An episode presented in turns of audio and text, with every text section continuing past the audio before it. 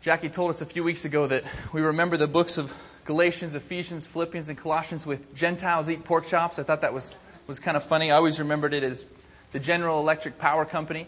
But either way, that's a good acronym to be able to remember those. But we go through the Gospels, the New Testament, Matthew, Mark, Luke, and John, go past Romans, go past 1st and 2nd Corinthians. I missed Acts in there, didn't I, Lyle? Acts is in there somewhere. But get to Ephesians. Ephesians chapter 1 is where we're going to be. And it's going to be consistent with that message that we saw. We're going to look at what did God mean for the Christian life? What does it look like? What does it really entail? What does God want to empower us with? What is the fullness of God that we can experience in Christ? That's what the title of this message is Life's True Goal, Experiencing the Fullness of God in Jesus Christ. We want to look at that this morning as we study through a prayer in the book of Ephesians. But before we get started, I just want to open up once more in prayer. Father God, Lord, I just thank you again, this amazing opportunity to be able to proclaim your truth, to teach your word, Lord God. And Father, I've got no capacity in and of myself to do this, Lord God. I'm a weak, empty vessel. So God, I just pray that you just empower me with your Holy Spirit, that you just anoint my lips. Spirit, I just invite you here to flow in this place. What an amazing set of worship to just invite you in here, Lord God. And as we sit in your throne room, God, we now want to sit at your feet and hear your word. So God, I just pray that this be taught your way, and it's your words, Lord Jesus. Just empty myself of me and just fill me with you.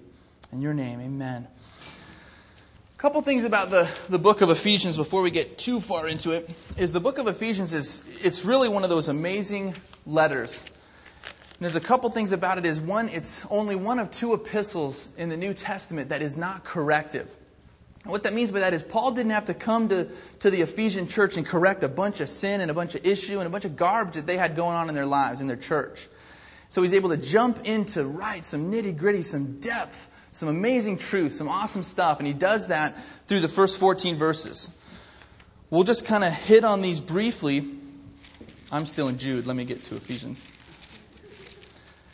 In Ephesians chapter 1, we see seven blessings or seven things that we get in our relationship with Jesus Christ. We call them, in Christ, it's our positional relationship with God. The things that when we come to know the Lord Jesus, when we confess with our mouths, when we believe with our hearts, when we acknowledge that it's His righteousness that gives us forgiveness for our sins, we are then put into a positional relationship with God through Jesus Christ.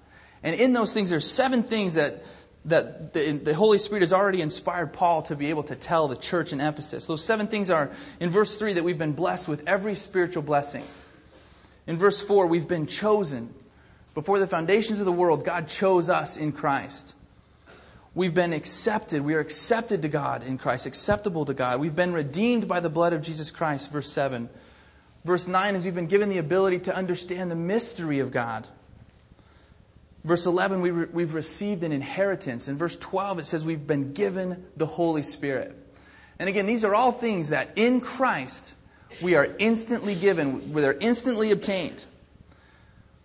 But we don't fully experience and live in them, and grasp them, lay hold of them without prayer and the Holy Spirit. That's what we're going to talk about this morning. Is we're going to look at a prayer that Paul is going to pray for Christians. He's praying for us today because the Word of God is transcendent. Meaning it transcends time. Hebrews 4:12 said it's living and active, sharper than a two-edged sword. So this prayer, Christians, is for us. And if you're here this morning and you're not in Christ, this prayer can be for you. And we want to have an opportunity to do that later. So we're going to read this starting in chapter 1, verse 15.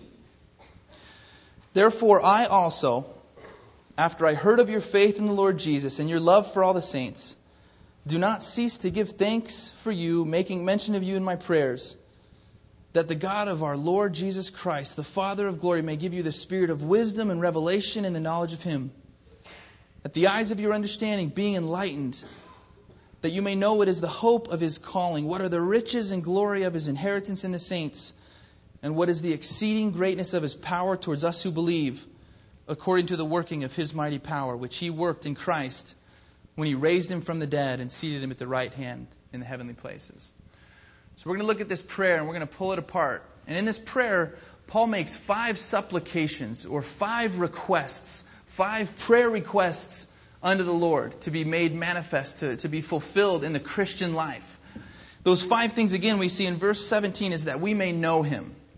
Truly that we may know God. Not just know of Him, but truly know Him. We're going to pull verse 18. We're going to kind of do 18a, b, and c because I'm pulling it into three parts. But 18a is that we may experience enlightenment. We may truly be enlightened by the Lord. 18b is that we may know the hope that is His calling. What is the hope of His calling? And 18c, that we may grasp the riches and glory of His inheritance. What is our inheritance? What is God ready and waiting to give us when this race is over? What is our inheritance? We'll talk about that. And the fifth and final one is how we can walk in and live in and experience the exceeding greatness of His power for us. What does a true, victorious Christian life look like? So we're going to pull these five things together. We're going to trust that the Spirit shows us what we need to do and how we can grasp all these things. But it's exciting stuff. I'm excited about it myself. But Paul is praying again for Christians to fully understand and experience these things that can only be fully grasped, fully acknowledged, fully obtained through the power of prayer and the power of the Holy Spirit. These aren't things that we can come up in and of ourselves. So the first thing he says in verse 17, before we get into that, we do see that this epistle is written to Christians.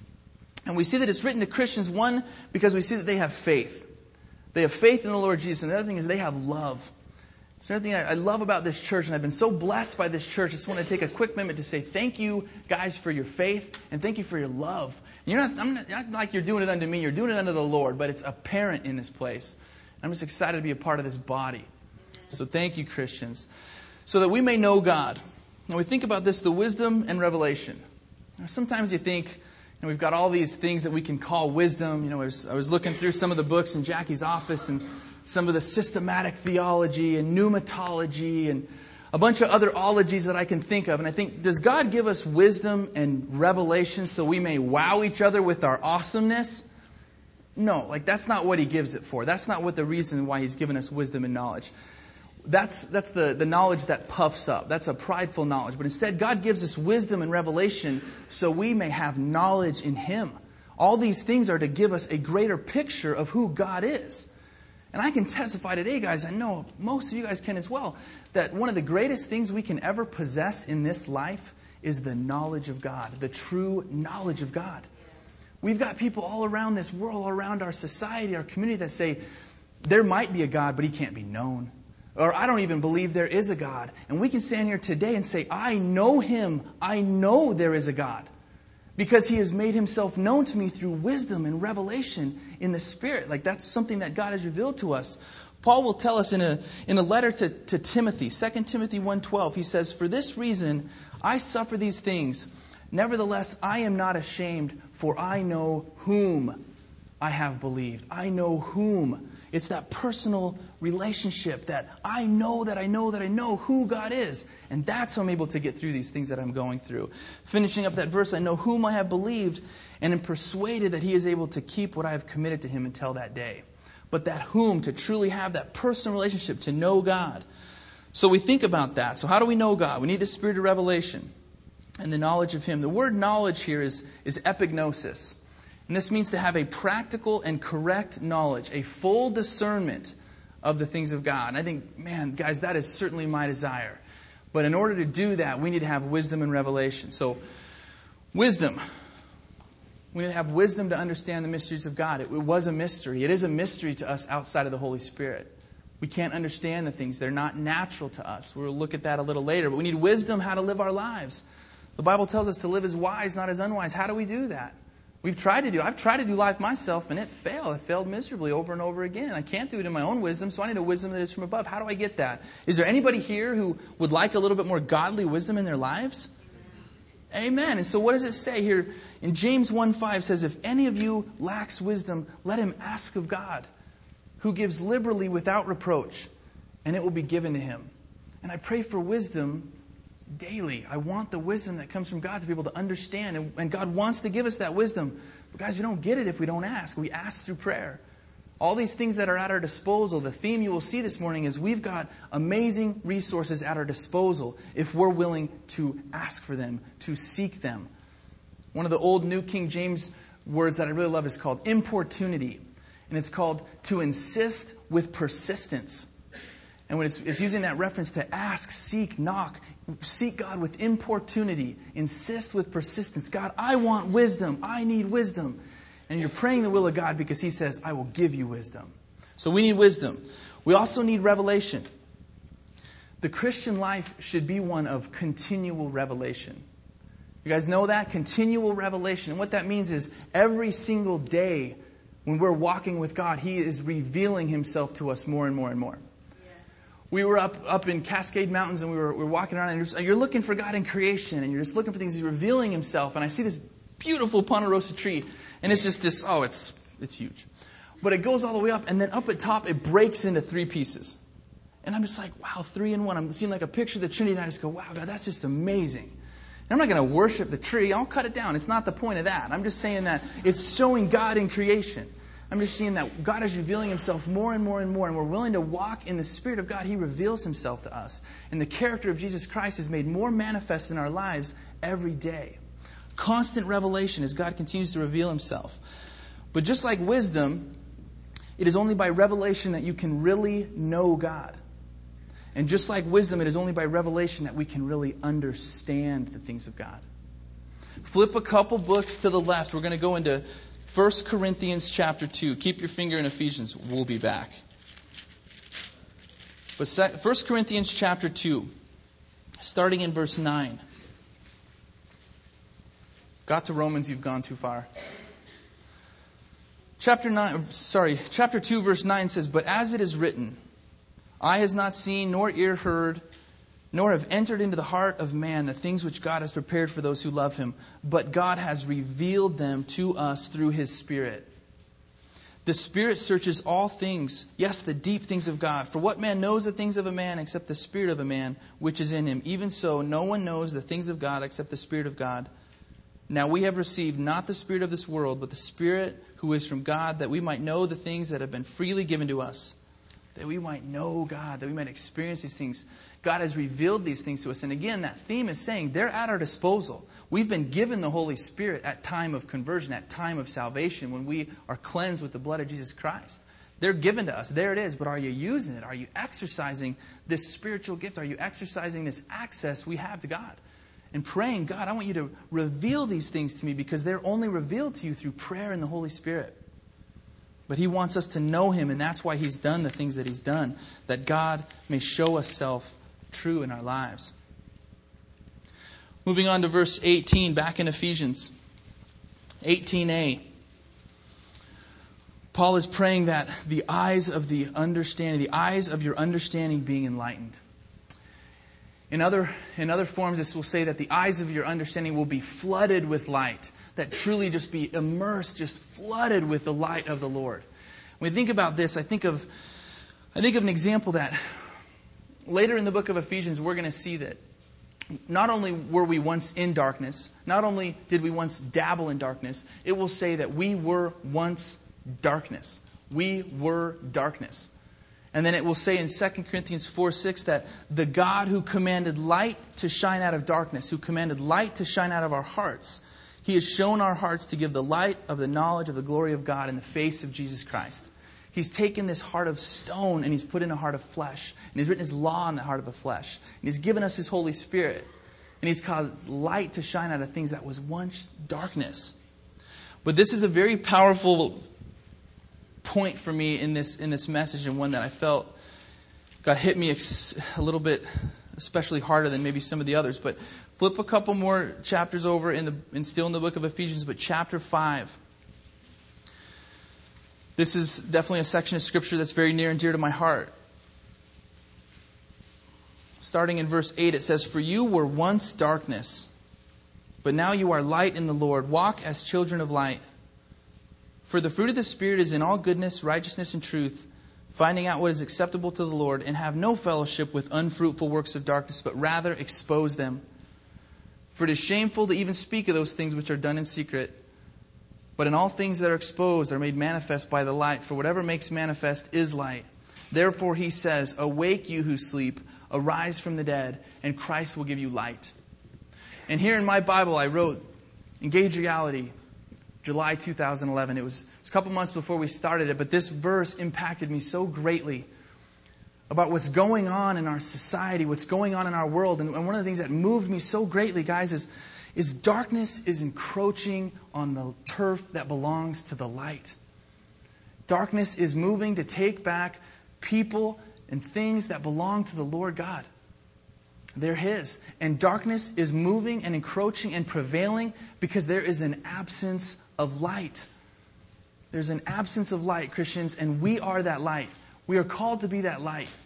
And when we hide our light, when we don't expose our light, when we don't share the love of Jesus Christ with those around us, darkness succeeds and darkness moves in.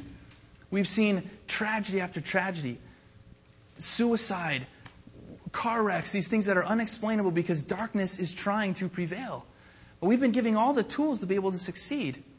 And I think about it very personally to say darkness is trying to encroach and maybe is even encroaching in your workplace. Are you willing to be the light? Darkness is encroaching on your classroom and your schools. Are you willing to be the light? It's even trying to encroach on our families. Are we willing to be the light? And I want you guys to hear this because faith doesn't come by sight. Faith comes by hearing, Romans 10:17 says. You guys have probably all heard it. Share the gospel always. Use words when necessary. I don't buy it. The words of life are impactful. The words of life that came from the Lord, that's what changes people's lives. Faith comes by hearing. We look at Jesus' life. Miracle after miracle after miracle was performed, and the people still didn't believe. We saw the first Israelites taken out of Egypt. This first generation saw more miracles in their time than any other people group in human history.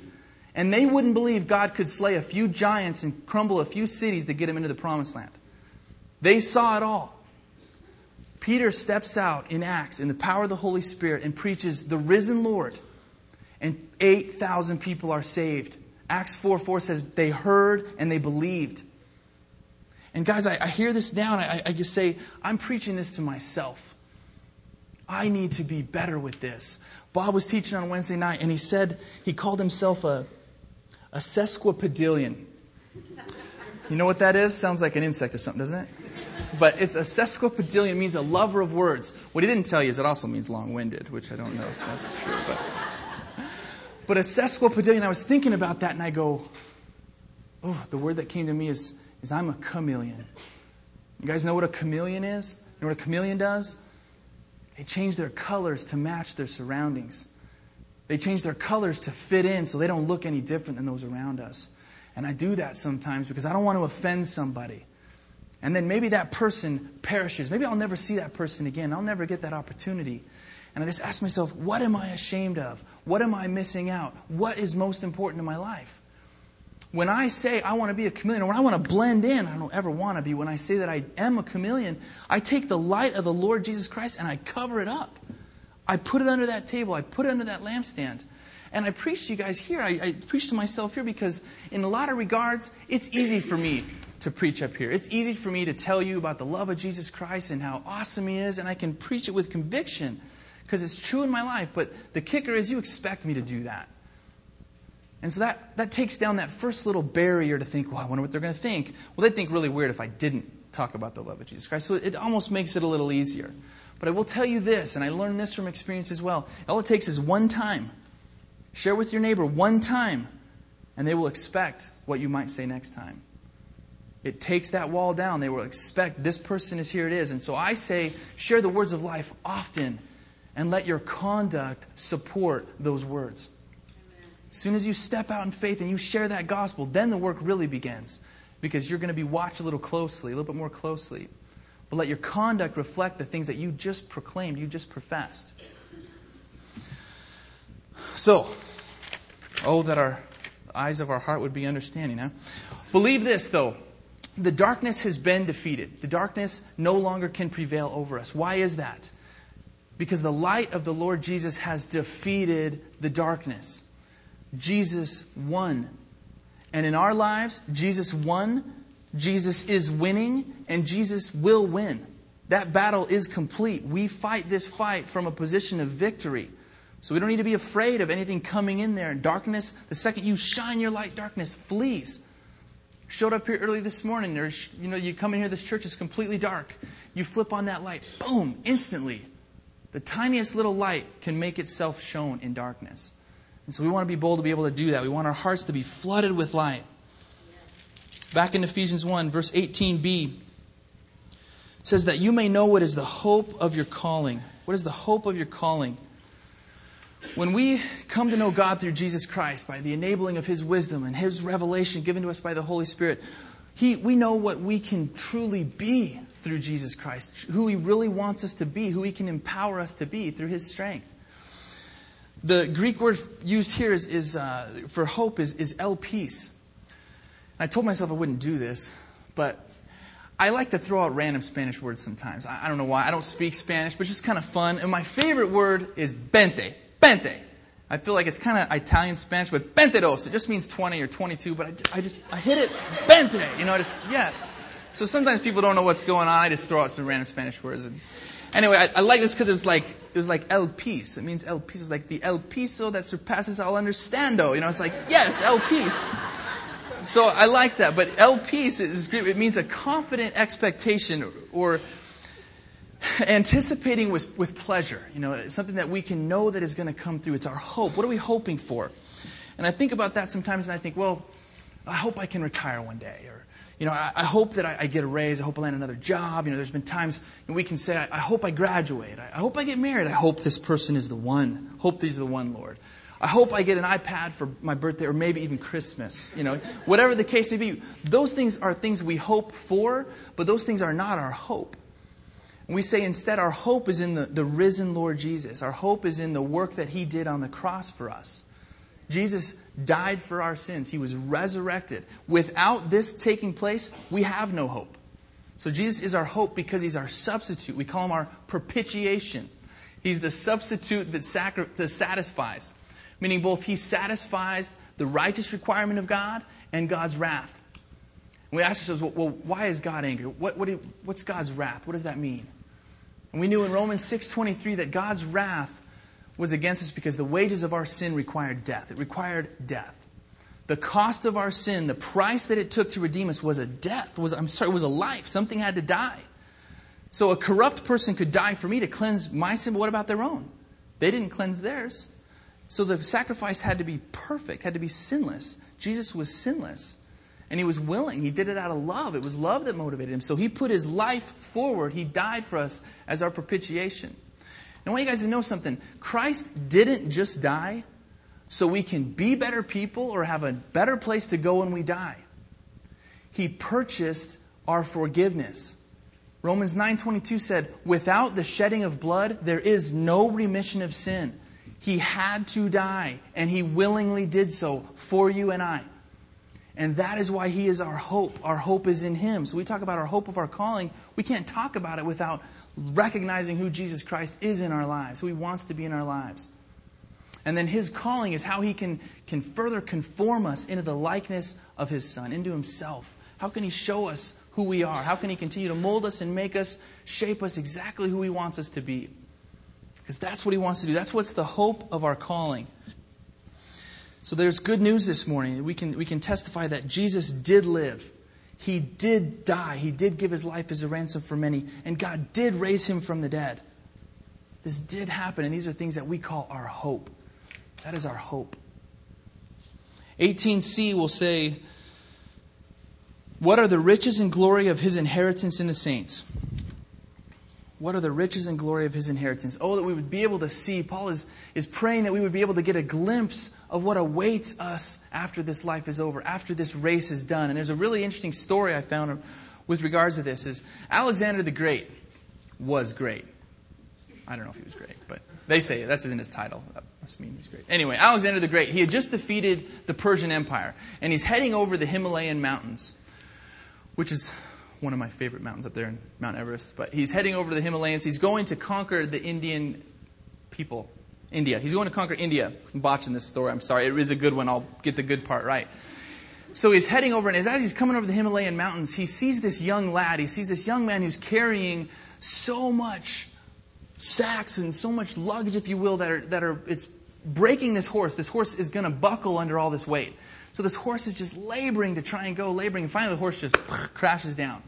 And Alexander the Great sees this, and he's watching this going, well, that was a heavy load. That guy should have thought about this. And he sees this young lad pick up these sacks, and he throws the sacks over his own shoulders. The horse wasn't able to handle it, but this young man now thinks he's going to carry it. So now Alexander the Great goes, well, that's interesting. I'm curious now. I'm going to go over there and see what's going on. So he comes over and says, son, what is in those sacks that is so important that now you think you're going to burden yourself with the weight of it? And he goes, in these sacks belongs all the treasures of Alexander the Great. And Alexander the Great goes, well, when we make camp, take him to your tent. It's all yours. When we think about that analogy and you think about, I guarantee you this, those sacks got lighter. They got a lot lighter. Didn't mean they still didn't weigh a lot. It didn't mean they still weren't difficult to carry. But they got lighter.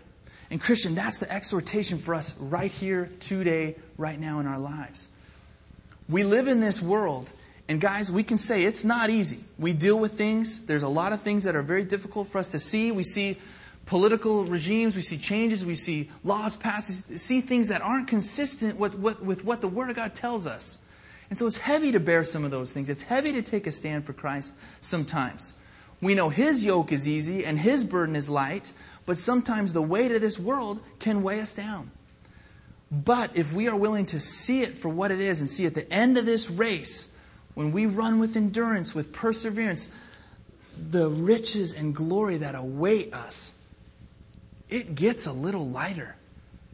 This world gets a little easier to walk in knowing that, one, it's not my home, and two, I don't expect it to be. My treasures aren't going to be made manifest here. I'm not going to find them. I store my treasures up where rust and moth will not destroy, where thief will not break in and steal. My treasures are with the Lord Jesus, and my treasure is the Lord Jesus, waiting to be in His presence for all eternity. So think about that. Paul is saying, have a eternal mindset. Keep your minds on the things of the Lord, the things of heaven. Because this world will disappoint you. There will be challenges. There will be tough things. I know you guys have probably all experienced to the greater degree than I have. But there's only one way to get through it, and it's keeping your eyes fixed on the Lord Jesus. The riches and glory of our inheritance. The fifth one we're going to look at tonight. We'll look at it again tonight if you guys want, but we'll look at it this morning too. Verse 19, it says, What is the exceeding greatness of His power towards us who believe, according to the working of His mighty power? What is the exceeding greatness to us who believe? There's so many ways to talk about God's power. I couldn't fit it into a single morning. I couldn't fit it into a lifetime probably. It's so vast. I was praying over this particular thing. How can I try and show, Lord, what is an example of your power? And I can only say from personal experience. But for me, before the Lord led me into to step out in faith for Engage Reality, the calling of the Lord had come upon my life several times. And every time the calling would come upon my life, I would heed it. I'd say, okay, then I'm gonna try and see if I can do this. I have my own expectations of what I think somebody who is in ministry ought to be able to live. What is that standard of sinlessness that I think someone ought to be able to attain? So I'd say, all right, I'll give it a try, God. If you're calling me, then I must be able to do some of these things. So within a few minutes, I would say I'm gonna try and live the supernatural Christianity. No more sin. No more messing around with anything. Just total focus, total reliance upon God. About 5 minutes later, I was like, I can't do this. I can't do this. But after this period of time walking with the Lord, I would try in my own strength, and I would find that I can't live this Christian life that He's calling me to do. So I must not be fit for ministry. It just isn't going to happen for me. I can't do it. I'm not able. I'm not strong enough would be the word I would say. I'm not strong enough. And this last summer, same thing happened. Opportunity came. I felt the Lord's calling saying, I want to use you if you're willing. I want to use you if you're willing. I said, okay, well, we'll try it again. Same thing. Made it 5.5 minutes this time. And was, nope, still not good enough. I can't do it. But this time the Lord told me something different. The Lord told me things that I already knew, but in a new light. And the first thing He told me, He said, you are a sinner. I'm a sinner. And that's something that I come to grips with. I'm a sinner.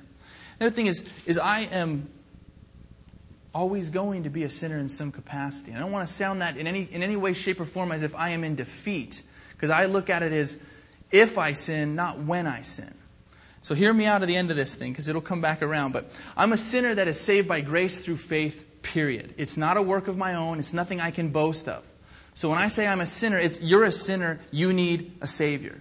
And that's one thing that there is never a time in my life that I am less in need of a Savior.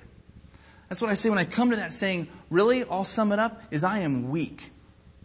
I am weak. I'm unable to do this in my own capacity. I'm unable to do this by myself. I need something greater that is in me. Something greater than myself. And one of these things that comes around is there's almost a fundamental flaw with American Christianity that comes from some of our idealistic, independent, get-her-done type of attitude. I can do it on my own. I can make something happen. I can do it. Christianity doesn't work that way. And one of the favorite messages, Britt Merrick, he's a guy I listen to quite a bit. He said, some people say Jesus is a crutch. Jesus is a crutch. I say, no. Jesus is two crutches, a wheelchair, a hospital bed, and your mommy. You need Jesus for everything. Like, we need Him that bad. Like, it's not like I can do some of it on my own. I am fully, 100% dependent upon God to do anything for Him. So when this thing came about in my life and I recognized that I'm weak, it led me to a place that I'd never been before to really experience God's power. So that's what I want to talk about this, closing us out here is go back to 2 Corinthians chapter 12. Paul's going to exemplify this same thing in his life. And it's the same things that are going on in our lives, the same things that we are contesting against. We know that Paul had what he calls a thorn in the flesh. And we can talk about what that is, but I don't think it necessarily matters. But he has something that in verse 8, he says, "Concerning this thing, I pleaded with the Lord 3 times that it might depart from me." I pleaded with the Lord 3 times considering this thing. And for a minute, I want you guys to consider your thing. What is that thing that you plead with God to say, God, take it away? It is hindering my walk with you. It is a sin that is tangling me up. It's quenching me. I hate that sin. I don't want it in my life anymore. Take it from me. What is that thing? Because I know you guys have pleaded with it. I know there's things in my life that I've pleaded with it. There's things that God will instantly take away from us. When I came to know the Lord, I was totally entrapped in drugs and sin and sexual morality and just all these. And there was those things God just took from me. They were gone. He totally removed them. But there's been other things that He said, I want you to endure through them. I will call you out of some. Other things I'm going to call you through. And this is one of those things that God is calling me through. When I speak about the weakness back in that Engage Out, I can't keep my things always, my mind always focused on you. I can't always lay down my life for my wife. I can't always train my kids in righteousness. I feel like I'm not able to do this. And God will tell us that His strength is made perfect in our weakness. So when I once looked at this weakness as a bad thing, as a negative thing, I now look at it as a good thing. Not that I'm weak and I engage in those events, or not that I'm weak and I stumble. It's I'm weak, I can't do it, I'm dependent. When I'm most weak, I'm most dependent. When I'm most dependent, I'm most strong because God's strength is sufficient in my weakness. So we go through this real quick. It's pretty much what he's saying here, but when we think about this power, when we think about this opportunity that we want to live, what is the exceeding greatness of His power for us who believe? Look at what verse 20 says back in Ephesians. Verse 20 will tell us that it is the same power that raised Jesus Christ from the dead that lives in us. The same mighty power. That is incredible news this morning. We're having difficulties conquer some of the things in our lives. We haven't been dead for 3 days behind a big stone. Our problems aren't that big, I can't imagine. But they're still big. They're still important. God still cares about them. We don't want to demean them. But the same power that lives in us. Romans 8:11 says, "But if the Spirit of Him who raised Jesus from the dead dwells in you, He who raised Christ from the dead will also give life to your mortal bodies through His Spirit who dwells in you." 2 Timothy 1:7 says, "For God has not given us a spirit of fear, but of power and of love and of a sound mind." We have power this morning, Christian. And it's not in and of ourselves. It's only when we can really experience these powers when we recognize how weak and feeble we really are. Once we can let go and truly let God reign in our lives. I'm not saying you don't try to do some of these things. I'm just saying try to ask for the Spirit to empower you. Try to pour yourself into prayer. Try to let God work some of these things out with the resources that He's made available to us. One of the most uttered prayers of my life is, "Holy Spirit, come and just give me power right now. Just give me power to be able to proclaim to this person. Give me power to just not think about this anymore. Give me power to a way out from underneath this temptation. Just give me power." Yes, but I again just challenge you guys when we go through these things, these five things that the Spirit wants us to be made known, wants the fullness of God to show itself real and true in our lives.